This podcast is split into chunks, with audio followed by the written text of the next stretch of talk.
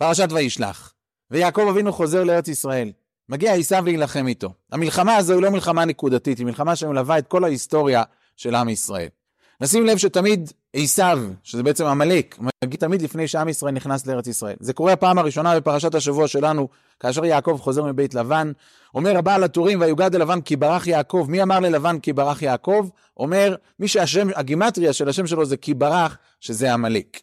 עם ישראל יורד למצרים, יוצא ממצרים, יציאת מצרים, מיד אחרי יציאת מצרים בפרשת בשלח, ויבוא עמלק וילחם עם ישראל ברפידים. עמלק מפחד מעם ישראל בארץ ישראל.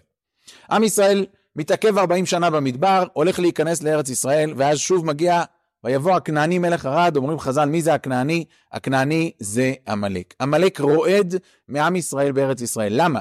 כי הוא יודע שעם ישראל נצטווה להכרית זרעו של עמלק, הוא מפחד מהמצב הזה שעם ישראל יישב בארץ ישראל, ואז הוא יגיע לשלב של למחות זרעו של עמלק. עם ישראל היה בבית המקדש הראשון, גלה, הלך לבית, אה, גלה, יצא לגלות, ולפני שהוא חוזר לבית המקדש השני, שוב מגיע מישהו מזרע עמלק להשמיד, להרוג ולאבד את כל היהודים. המן האגגי בא עם אותה מטרה, עם אותה אג'נדה, להשמיד, להרוג ולאבד את כל היהודים. עד כאן דברים שכתובים בחז"ל.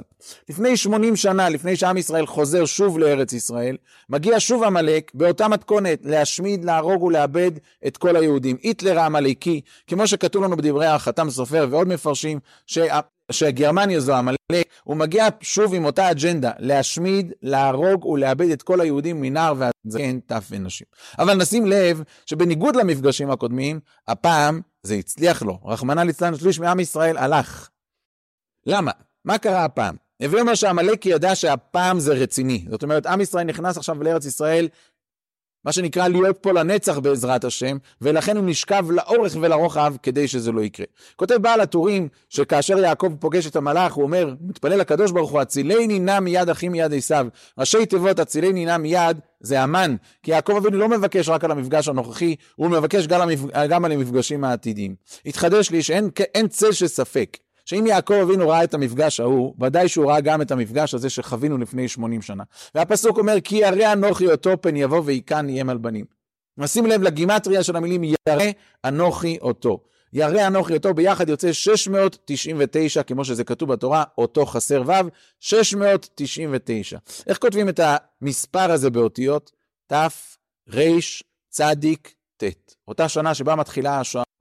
אומר יעקב, ריבונו של עולם אני מפחד, ירא אנוכי אותו, פן יבוא ויקן ימנים. זאת אומרת, לעשו יש את הכוח לעשות לעם ישראל את מה שהוא עשה. אומר יעקב אבינו במפגש אז, ריבונו של עולם אני רואה מה הולך להיות בהמשך, כי ירא אנוכי אותו, פן יבוא ויקן יים על בנים. אז ברוך השם חזרנו לארץ ישראל. אבל האם יש צד להגיד שחזרנו לארץ ישראל רק כדי שנשאר במתכונת של מה שהיה עד עכשיו?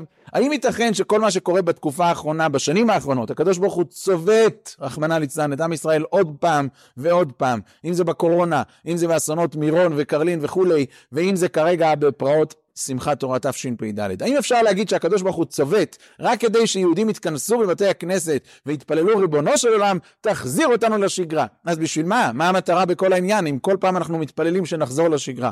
ברור שהקדוש ברוך הוא מצפה מאיתנו למשהו הרבה יותר גדול. הקדוש ברוך הוא מצפה שאנחנו נחזור ונרצה אותו, את המלכות שלו, את בית המקדש שלו, שזה 1955 שנה עדיין אין לו. אז הבה ננצל את הכוח שיש לנו בתור יהודים, לדעת שהשם יתברך החזיר אותנו לארץ ישראל, לא בשביל סתם שנגור בארץ ישראל וכל אחד איש תחת גפנו ואיש תחת קהילתו, אלא לחזור לבית המקדש, לחזור ולבקש את שלושת הדברים האלו. אחר ישובו בני ישראל, וביקשו את השם אלוקיהם ואת דוד מלכם, ופחדו אל השם ואל טובו באחרית הימים. אומרים חז"ל, אם מראים סימן גאולה לישראל, זאת אומרת הכל יכול להיות מוכן עד שיחזרו ויבקשו שלושתם. כאשר עם ישראל יחזור ויבקש, אז זה יקרה.